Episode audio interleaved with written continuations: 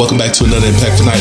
As Impact Education Leadership, this is episode 177. I'm your host, ID34, Isaiah Drone third. Tonight's panelists are Buddy Thornton, Sande Roberts, and Nikki Jones. Buddy Thornton, please say hello again to the people, sir. Isaiah, I love being on, and I really, really am looking forward to being on with my two panel mates. Good evening, everybody, and this is going to be a rock and roll show. Yes, it is, sir. And Sande Roberts, please say hello to the legendary. I'm sorry, the legendary Sande Roberts. Please say hello again to the people. Hello, hello, hello. And we didn't forget you and the graceful one, Anika Jones herself. Please say hello again to the people. Good evening, good evening. I'm excited to be back. I always really, really enjoy these conversations, and I'm ready to get into it with my panel mates. Absolutely. Well, tonight we're gonna talk about revenge. We're gonna talk about revenge, and, and when I when I even say that word, there are so many movies. Movies have made billions and billions upon billions of dollars with those revenge movies. Like you, you did this to me, and I'm gonna get you back. I, I don't know if you guys remember that movie with Bruce Lee. Uh, what was it? Fist of Fury. That movie was a smash hit. But the the premises of that movie was all about getting back, getting that revenge. And I know you remember John Wick. Just a blockbuster, blockbuster movie. It was about revenge. Kill Bill. Everybody remembers Kill Bill. Kill Bill? You know the plot. The guy's jealous, he's in a rage. His his his lover, his girlfriend, goes off and gets married because she hadn't seen him.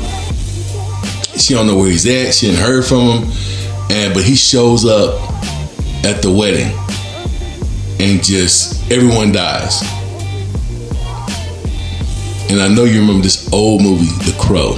The Crow was the movie where the, the the guy was coming back to get his revenge on the people that that harmed him. There's so many movies, so many movies.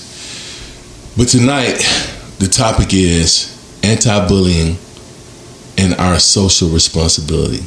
What is our social responsibility as it relates to bullying? When we see bullying happening, not just with our children, but with friends of our children, friends of our children in the community, kids that we don't even know. I think the topic tonight is perfect for the panelists that we have here. So I want to go around the panel really quick and open it up. What was your thoughts when you got the topic for tonight, anti-bullying and our social responsibility? Who wants to go first?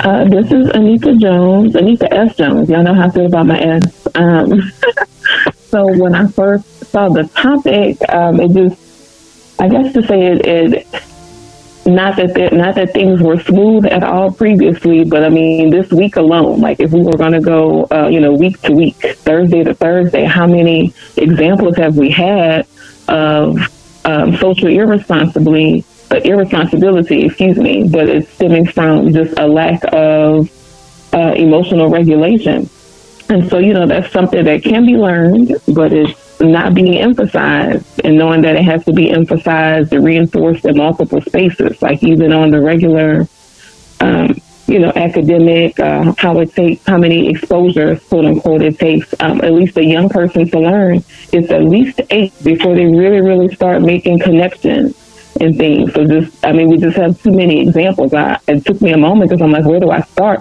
with this particular uh, topic in question? But um, there's too many examples, but if again, if I have to just summarize it, that it's stemming from um, not just inequity, where maybe some things are happening at school and then maybe not being uh, reinforced or the wraparound at home, but uh, just a number of factors that society is not only creating but reinforcing. Like Isaiah, you named all of those movies.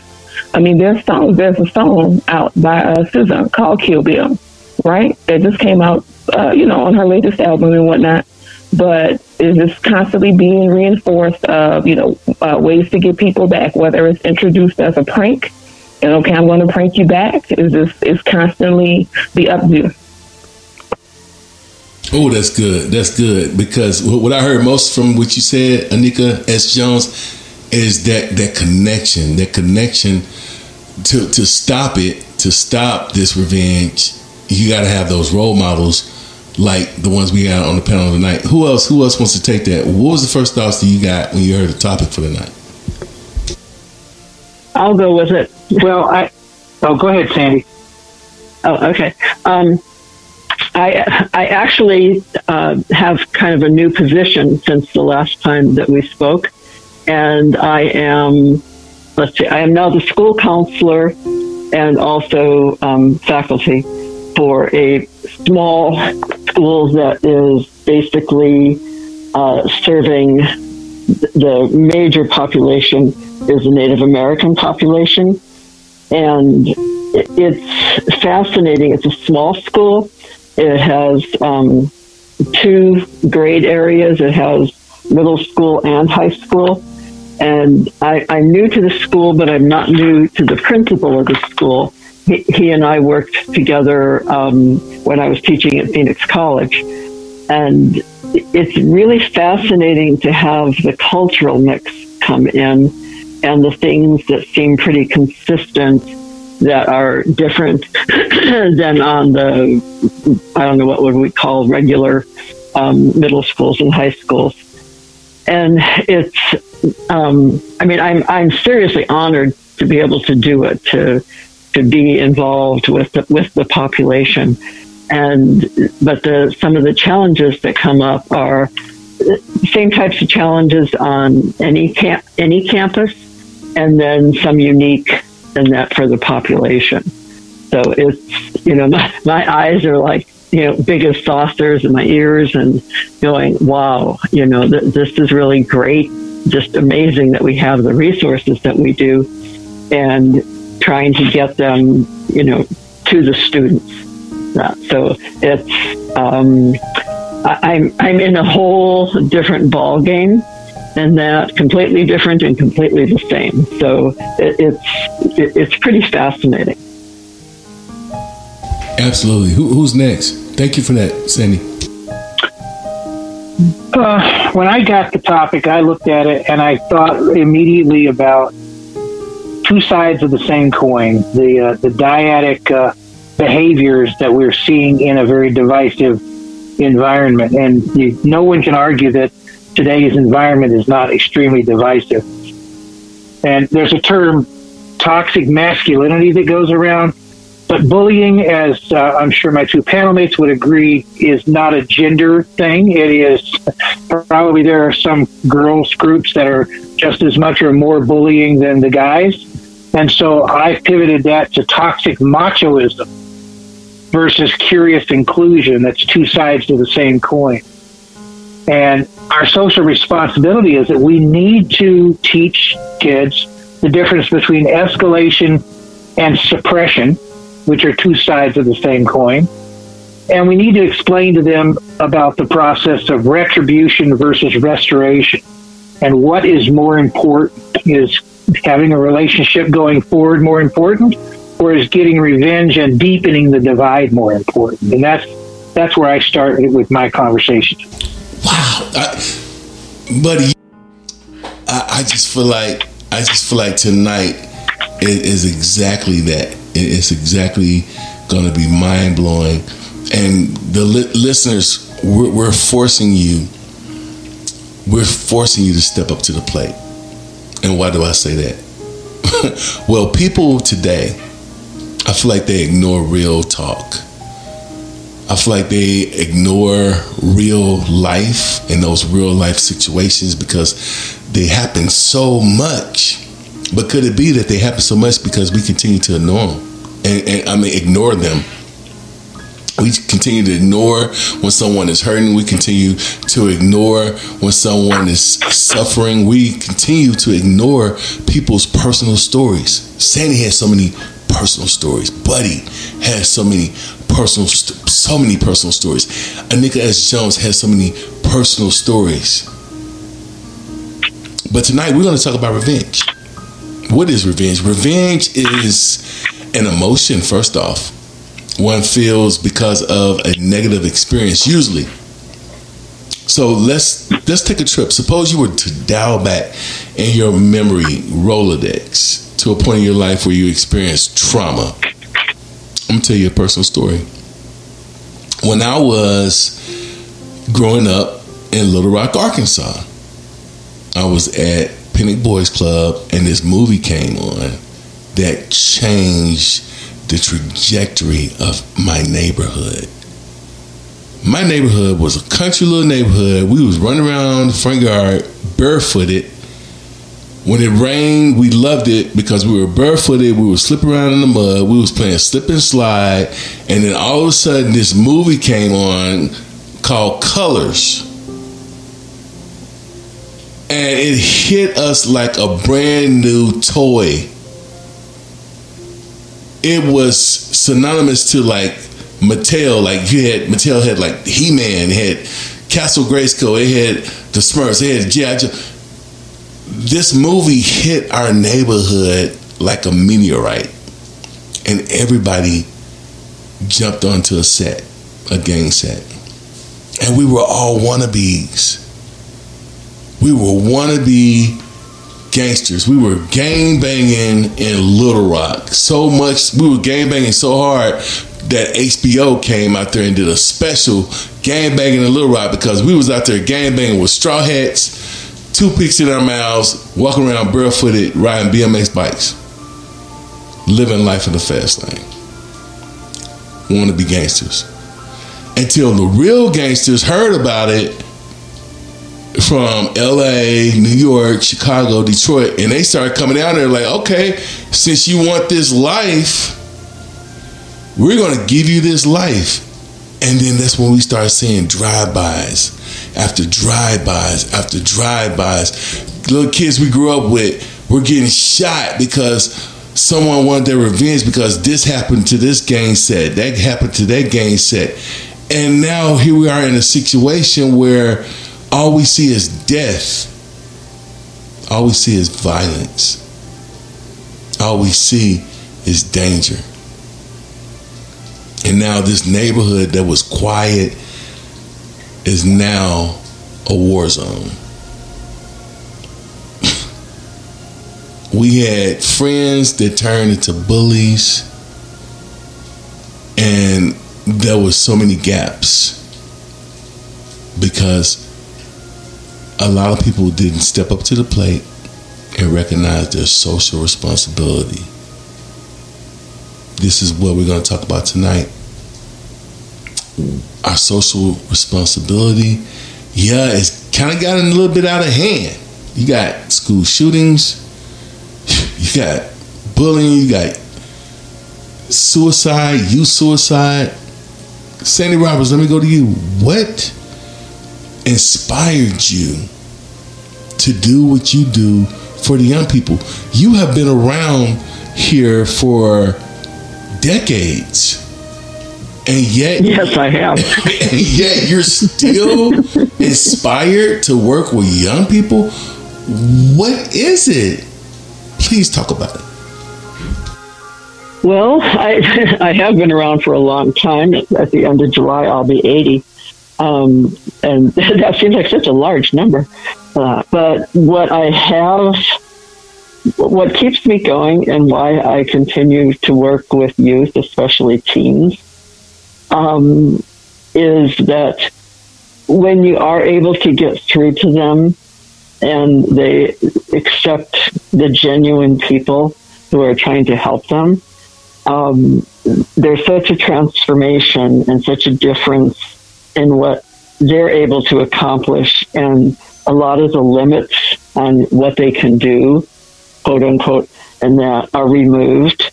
And if you if you can if people can see them for the for the intelligence, even though they do really stupid things many times, um, you know, but the, the basic intelligence, the core, and that meaning and just not getting caught up in all the negative things that are just imploding and exploding around them and their families. Uh, if you can get through to them, you have the opportunity and, and you are able to, they remember it forever. and I hear I hear back from you know youth that you know they're they've already raised their teenagers and they were teenagers when I you know worked with them and there there's things about being a genuine a person who genuinely cares and you can tell. I mean you can tell if somebody's doing it you know because they're supposed to do something nice for someone or what have you or if they really care underneath what's going on and can be a sounding board can be uh, a resource can be you know but genuinely cares. And, and they like i say they, they can sniff that out instantly. And, and if you get past that sniff test, uh, you can really make a difference. And it, it has to be real. It, it, just has to be real. It, it, doesn't matter if they're financially wealthy or financially destitute, as as far as their their internal morals and and how they perceive and what they want to you know do. Um, it's it's amazing. I mean, like seriously, I, I said I've I've literally been working with teenagers uh, for thirty years, and I I see the good in them. I see the abilities of things that they can do, and I've I've watched them with see when they see the opportunities and they actually take it and it actually works, and it wasn't something somebody set up to gain something, you know, other other than a direction that's beneficial, helpful, you know, for them. Uh, you know, they're not being taken advantage of.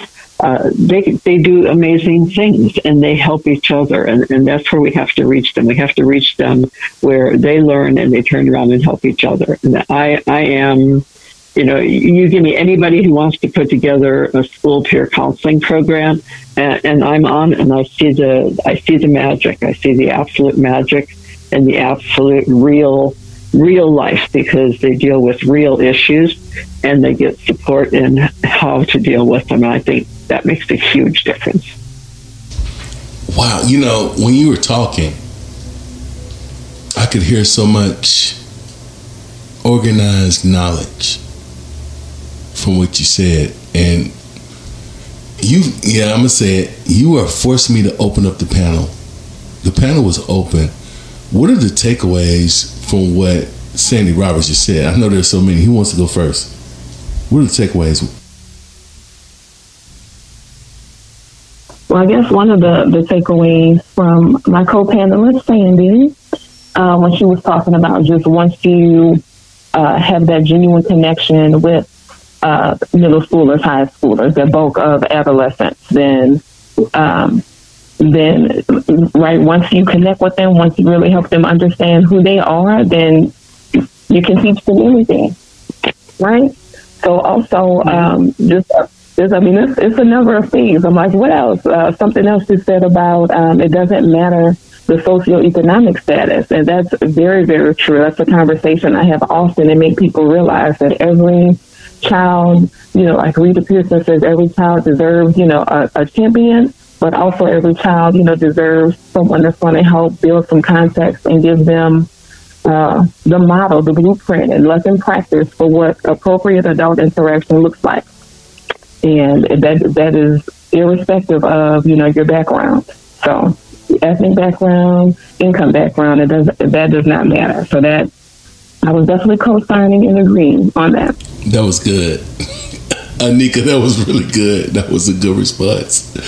Wow. Well, let me ask this. Oh, buddy, did you? I'm sorry, buddy. Did you have something?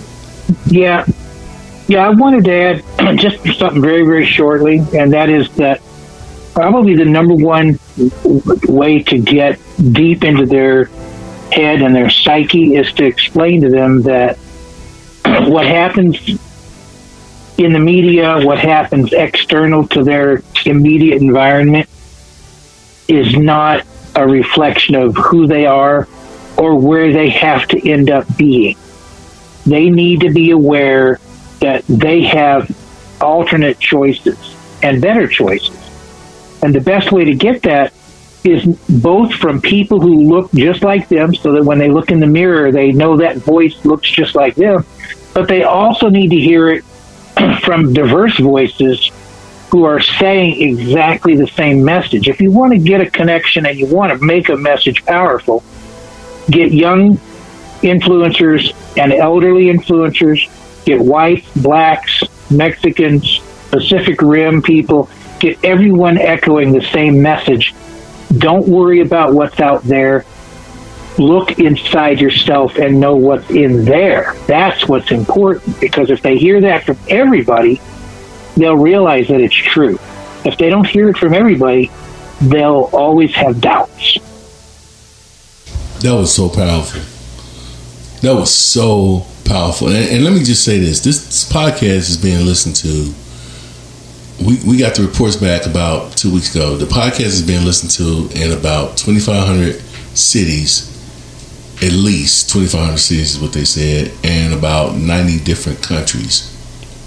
Uh, people are listening to this podcast in New Zealand. They're listening to the podcast in Indonesia. They're listening to this podcast in the Philippines. Listening to the podcast even in China, even in even in Russia. Russians are listening to this podcast. I was like, okay, Ukraine, people in Ukraine are listening to this podcast. You got Eastern Hemisphere, you got Western Hemisphere. They're they're listening to this podcast, and so you know we have to be inclusive to all those different demographics and all those and, and respect all those ethnicities because they all they all matter, and they've all went through they've all been through the same factors that we're talking about today, even even more. Some of them have been even more hard pressed than we have. I, I know it's to be true factors like instability at home, especially if you're in a war torn environment. You got abuse, you got childhood abuse, you got domestic abuse, you got animal cruelty, you got that kind of abuse. You got people that's starving, people that don't know where their next meal is coming from, that's listening to this podcast. You got people listening to this podcast that's hungry. You got people listening to this podcast that's dealing with poor nutrition. And you definitely, most definitely, don't forget this. You got people listening to this podcast that's being bullied right now.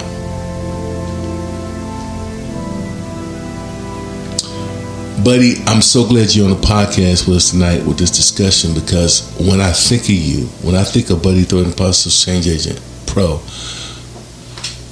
one of the words that come to mind is resolute determination.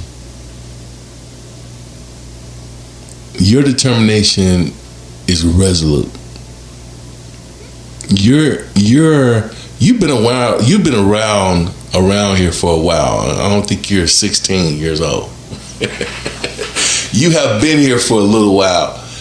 And for you to have the schedule that you have, I mean, one minute you're in Las Vegas, next minute you're in San Diego, next next minute you're in getting ready to go to New Jersey, uh, Jersey City, next minute you I mean, you're all over the place. You're commuting all day long and you're spreading positive social change as you meet with all the thousands of people you meet a year. This is a legacy. So that's why I use that word. What was the word I used? Resolute determination. That's why I use that word.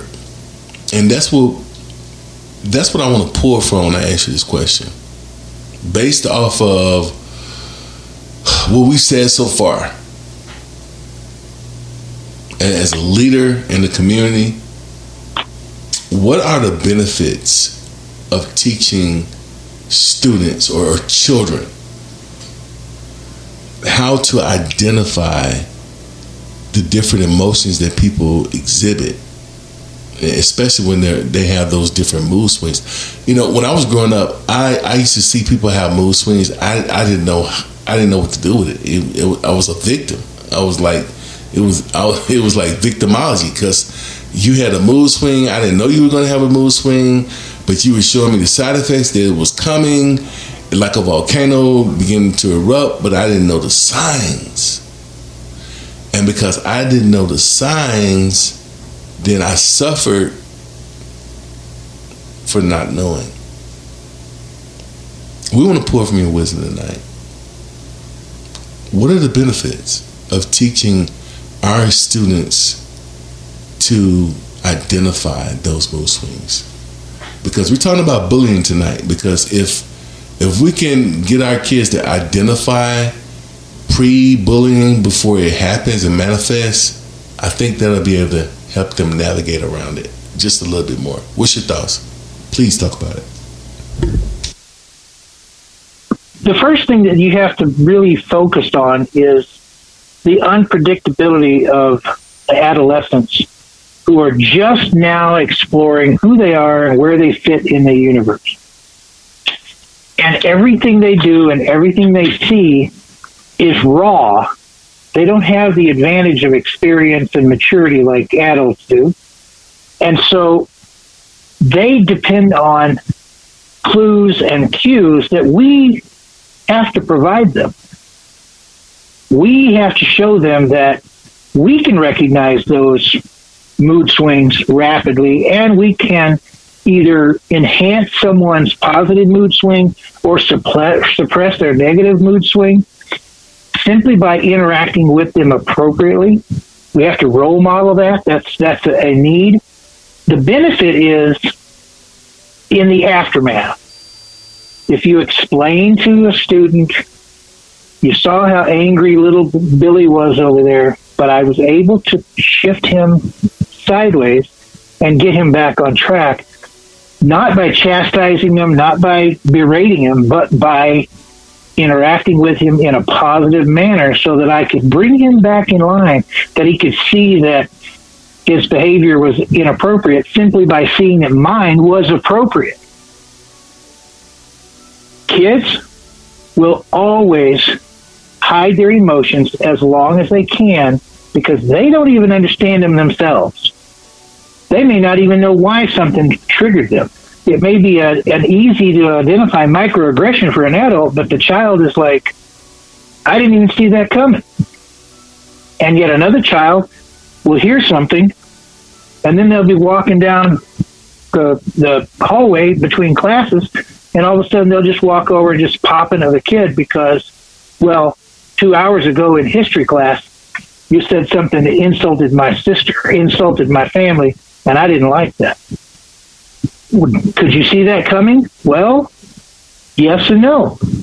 But you have to tell kids that there's an unpredictability factor, but the benefit in knowing that it's the potential is there, understanding the potential is there, and then always being aware that if someone's behavior changes, or if they start hyper focusing on you or somebody, maybe you're maybe you're a third party bystander, and you see them hyper focusing on someone else, you know that there is some change in mood because there's a change in behavior. So you teach kids to look for the drop in noise, the increase in noise. It can go any direction, but the change is what's relevant. The benefit is if you explain to kids that when something changes, it's something that is noteworthy, then you increase their awareness. And as a group, they all start to evolve.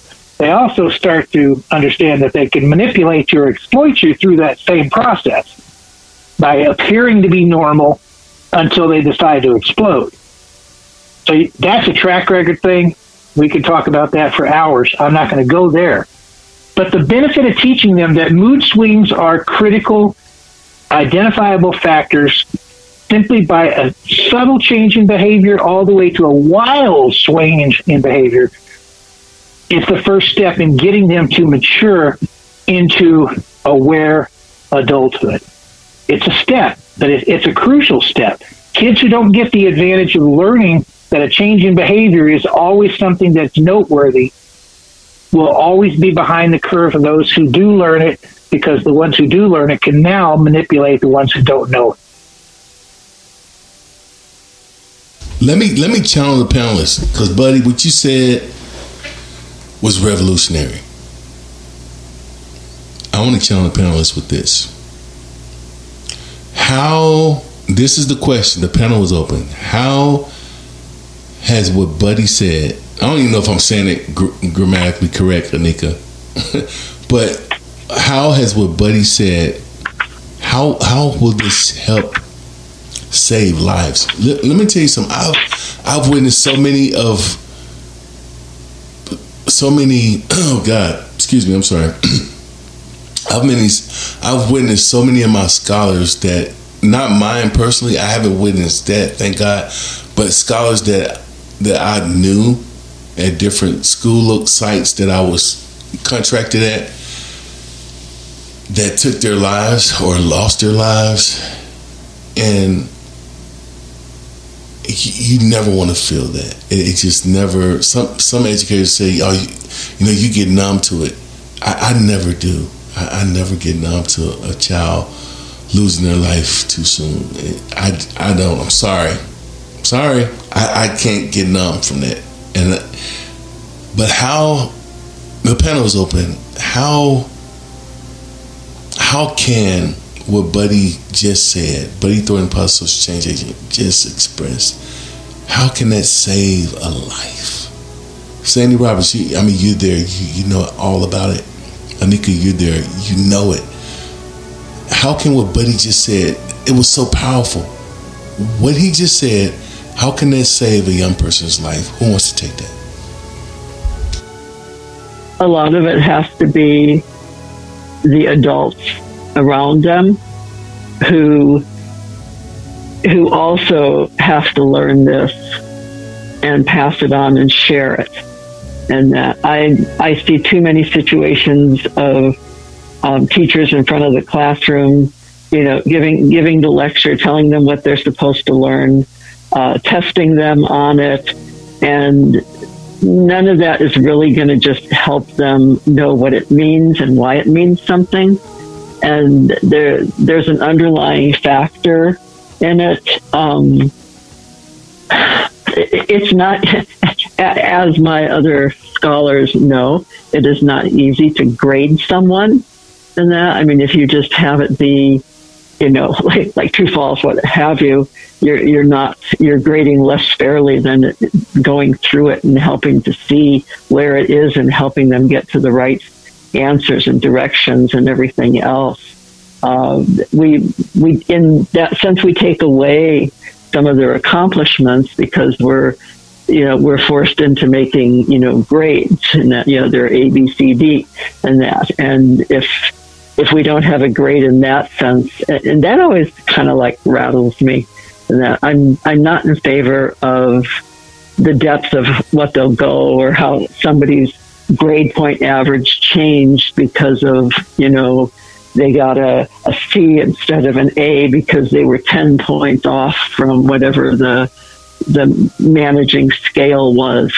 Uh, th- there's just so many things that we're not addressing, that we're not helping them with, that we're not um, looking at at the, their internal piece and trying and efforts and everything.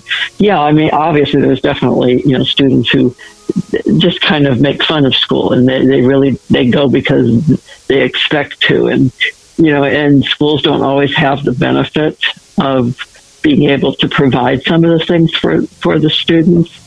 Um, a lot of them are trying a lot harder now. I mean a, a lot more schools are you know, with breakfast and lunch and, you know, help and all kinds of stuff. But it's, I mean, our world now is, is just so different and, you know, the, the youth are kind of falling to the side. We've, we've got to get, we, we've got to get people who can connect with the kids, help the parents know how to connect with the kids. And, and even parenting. I mean, we're there, there's mom's house, dad's house, stepmom's house, former stepmom's house, dad's house. You know, you know, where are the parents? They have a job. They're in prison. Um, you know, just there's so many changes in our society that we have to help the, the youth be able to have an opportunity to even have a good life. that it's challenging. Sande, I'm, I'm, let me stop you right there because now I'm about to ask you a question because you said something and you went there, and so I'm gonna go there too. My question is: Are are these new governmental policies, these new governmental bills that's being passed, are they helping? Are they supporting? Are these programs? You, you know, I, I don't. Students? Yes, yes. Yeah. Okay. T- tell me, tell me, give me a specific question in that because my, my brain isn't retaining what, what, they're all about at the moment. Yeah. Give, give me a specific question. Well, well, I mean, I just I just want to open the panel and, or example. Not yeah. not just to you, but to to everybody on the panel. What yeah. with, with the, these different house bills that are being passed now are are because I'm, I'm talking about I'm talking about all kids. I'm talking about all scholars. I'm talking about all children, all students. Mm-hmm. And when I say all, no child left behind. Yeah. Every student succeeds. That's what I mean when I say all.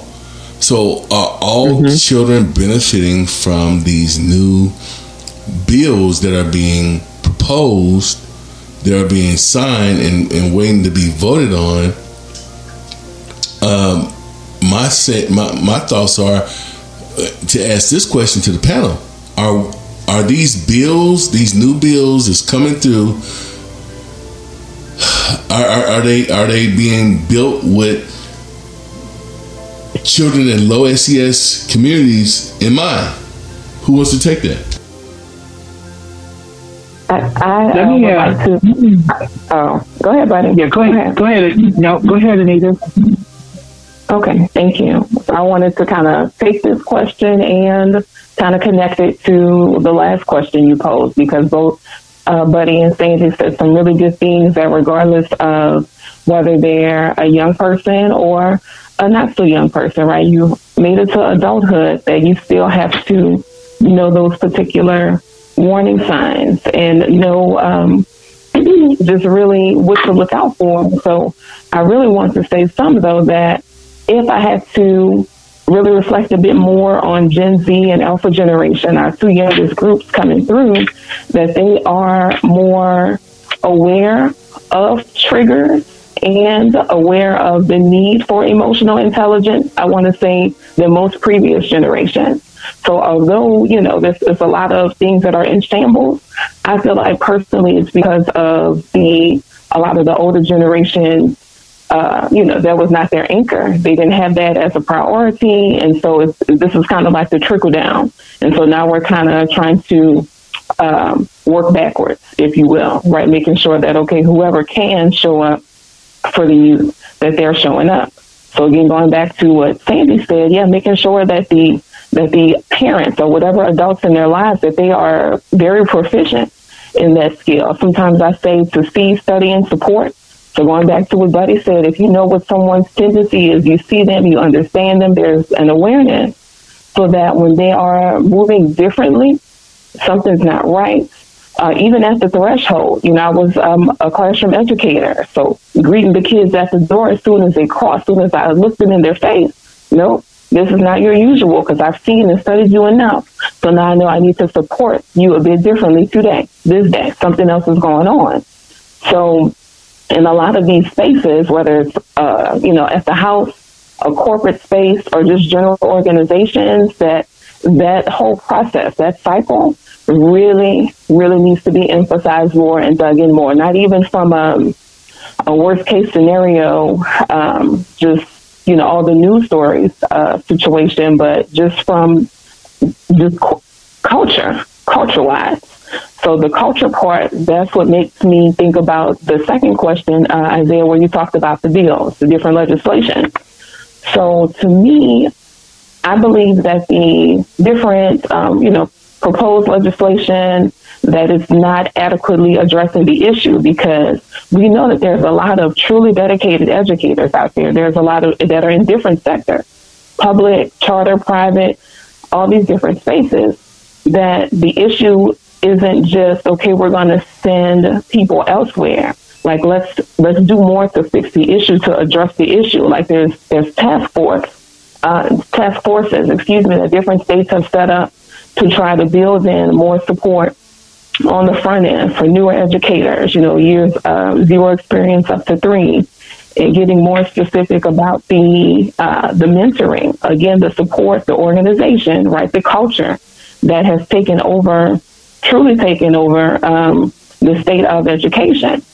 I don't feel like a lot of the things that are on paper and the plans, uh, we're not giving them time to work. That's one of the biggest faults that maybe maybe a lot of people may uh, co-sign and agree with me on is that in education, a lot of times we don't give enough time to see if something works before before we try to switch gears and say, okay, well, let's try this. Because in my mind, if there was a certain plan to address the support differently, to address um, you know, the culture and coaching differently, then it's been less than a year.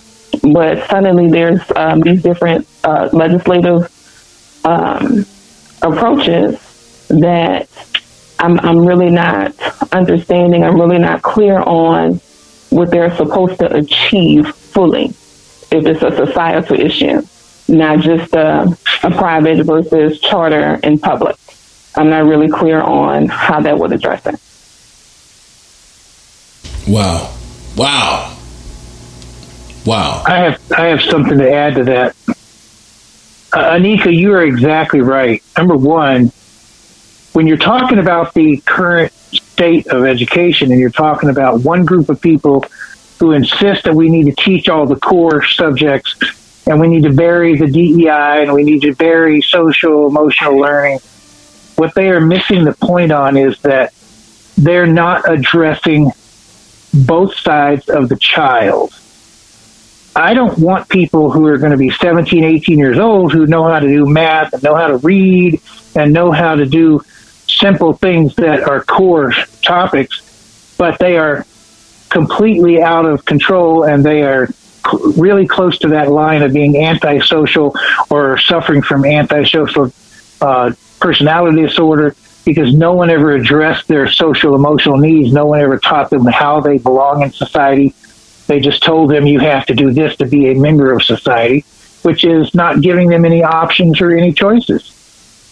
I presented a platform that demonstrated that you could make an entire generation change, but you had to target 16 years minimum of 16 years to make it happen, which addresses what you said about they don't give ch- change time enough to work.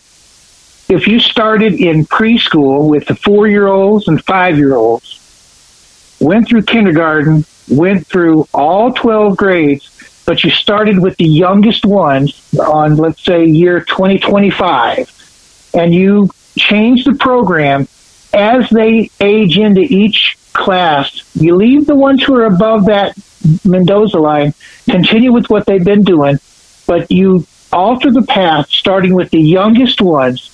By the time they reach high school, you would have an entire generation who is taught the exact same way.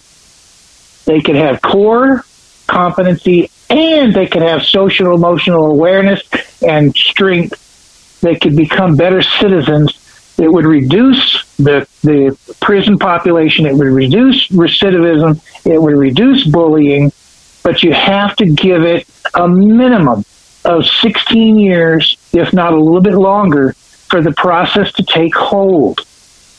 And how are you going to get the political uh, climate to match that need in the education system when every four years, every eight years, and sometimes every two years when you're talking about congressmen, the, the tables change. Different people get in. They all have their own voice. They all want to think what they is doing is right. And no one's given the professionals who know about human behavior and education the ability to do what they need to do. Give them two decades. Say, look, we're going to give you until this date. Prove that you know what you're doing and leave we'll leave you alone. This country has never done that. I'm almost 70 years old. Sande's 80 we've never seen that in our lifetimes.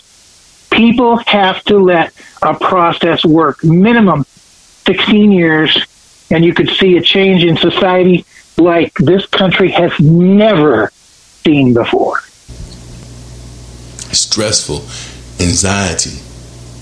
Sande Roberts, let me go to you real quick because we are we really out of time. We let me ask you something. Will you guys come back? Will you guys come back and do this again because we are out of time. We are really out of time. Any anytime, I'm happy to do it again. okay, okay, okay. We we gonna wrap this thing up. We're gonna wrap this thing up because I, I wasn't expecting it to get this good. But let me let me say this. Let me say this real quick. How and let's just open up the panel really quick. How why what's going on? What's going on with our education system? How how are we? It, who who who's failing the children? Is it is it is it the teachers? Is it the classrooms? Is it the resources? Why are we failing in education? Who wants to take that? Let me uh, let me let me let me uh, throw one thing out there, a statistic that's very important. You talked about in a school board meeting. They're talking about the uh, the ESA program where they're going to divert funds to give it to the parents so they can pick where their kids will go to school instead of letting them stay in the public schools. And here in Arizona, in the first year that they had that program, there was no ceiling. It didn't matter how much the parents made. If they selected that they wanted to control the ESA and they wanted to move their children to any school they wanted to move, 71% of the people who jumped into the program were people who made over 150K as a family and whose children were already in private schools or in charter schools, they simply took the money and used it instead of their own money. And it only moved 29% of people who were not already in that environment. The problem was that the people who could not, they might want the ESA, they might want to put their child into a better school, they might want to move their child into a affluent level school or a school that has a high success rating but they didn't have the demographic capability of doing it. They either didn't have a car, they had no way to be missing work long enough to take their child halfway across town to a better school. There were social barriers to success. And where we fail the kids is we do not overcome the social barriers. And when a child starts down the road where they fail one test here and one test there, if the teachers don't understand how to scaffold them back into at least a moderate level of success, you see school systems like we have here in Arizona where 38% of the kids drop out by the time they're in 11th grade. While other schools across town have a 1% dropout rate. So so who's that, fault is That's what we call serious that it's the it's the politicians and it's the parents who are pushing the politicians to allow them to have an equal but separate system.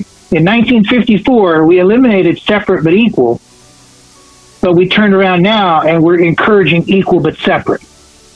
I'm going to give everybody the ability to have all this extra money, put your kid in whatever school you want to put them in, but only the people who have the social wherewithal, the uh, demographic wherewithal to take their kids around can really get any benefit out of that program. So they're creating a, an invisible ceiling that doesn't allow at risk populations to take part in the benefit. And so they're blind to that. Either that or they're not blind to it, and they're doing it deliberately so they can create equal but separate. They just flip the script.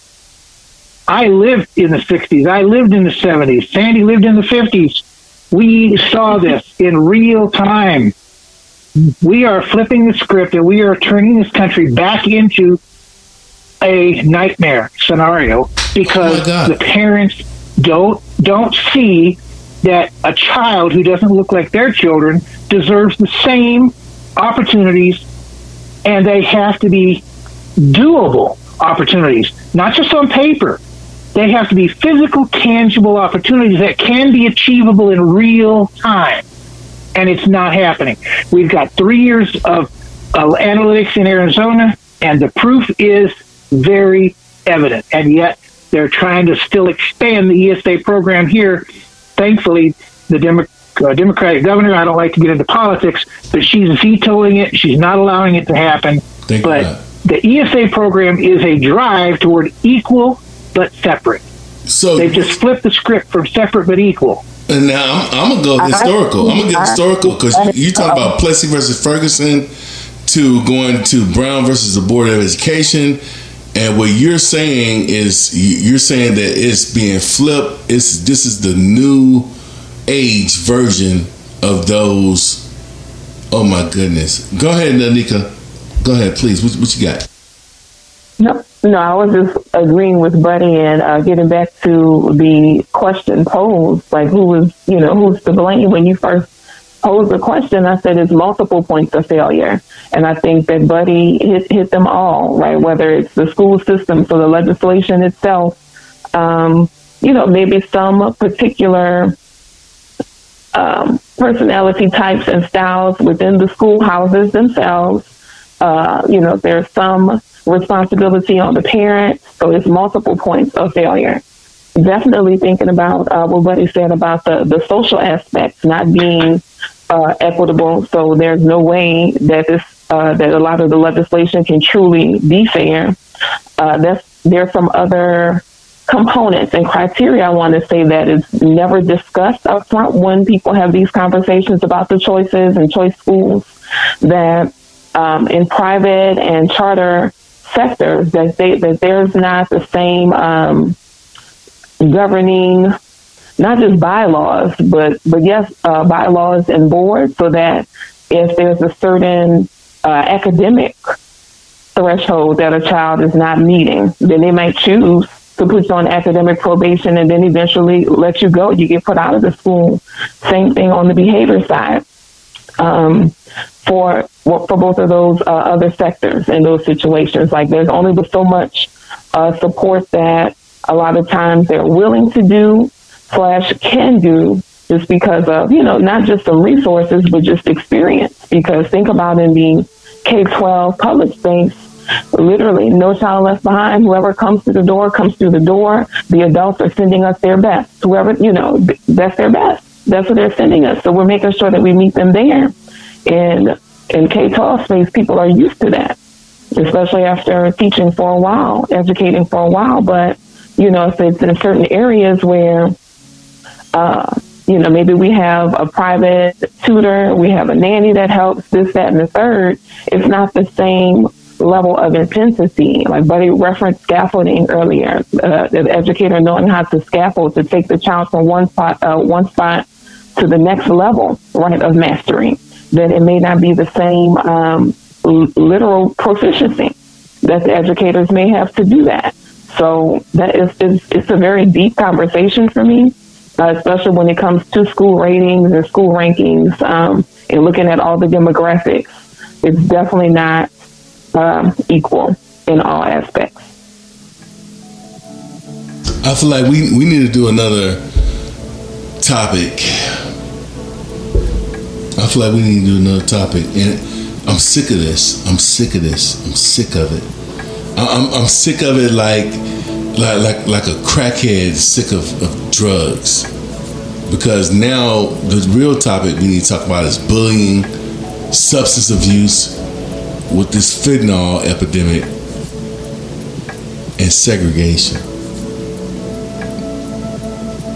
Because though we thought we move past segregation, it has morphosized into different rams. And it sickens me. Listen, uh, th- we- let's. We're out of time. What are the takeaways for tonight? Who who wants to go first? Who would like to go first? Well, I want to apologize to my panel mates. I I'm very passionate about this topic. Uh, hopefully that came through, obviously, and uh, I want to apologize if I took away any of their time or any of their voice because everyone's voice needs to stand up and be heard in these messages about bullying and about hurting society and hurting us all in the wrong direction. You know, we're the placeholders for the children who are coming after us. This is their world, it's not our world. And we need to do a better job. And to do that, we need to call things with harsh reality. We need to face the tough conversations. We need to make the tough choices. And it's very simple, simple to change a child's life. Isaiah, you saw it when I came to your class for just one half day, and I talked to a child for five minutes, and it impacted their life for years. This is what it takes. Parents and adults and teachers and administrators, people who care enough to stand up and say, I ain't taking it anymore. Enough is enough. This is the wrong way to do it. We need to pivot. We need to move forward. And again, I, I want to apologize to my panel mates if I did anything that uh, took away from your time. This is Sande. You did not take away anything. You added so much to the conversation. And I'm deeply appreciative. It gives me hope. It gives hope that people will hear the importance of what is being said tonight from everyone. And I look forward to our next gathering when we can continue to share this type of passion and information. Thank you, panelists. I'm honored to be with you.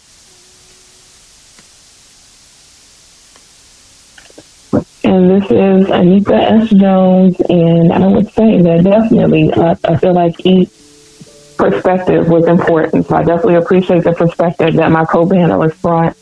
Um, just really um, one takeaway slash just a, a moment to pause. Just being clear that some very specific strategies were given for what um, you know many of us that work in the space have done to support the young people, to give them strategies and tools. So, you know, I want to be careful that we're not getting into a conversation of hopelessness and, you know, oh my goodness, it's out of control. There's nothing we can do. There are some very specific, very strategic things that we can do. So we hope that you'll continue to join us for these conversations. Wow. This has been another impactful night of Impact Education Leadership. Wow, Incredible Leadership Podcast.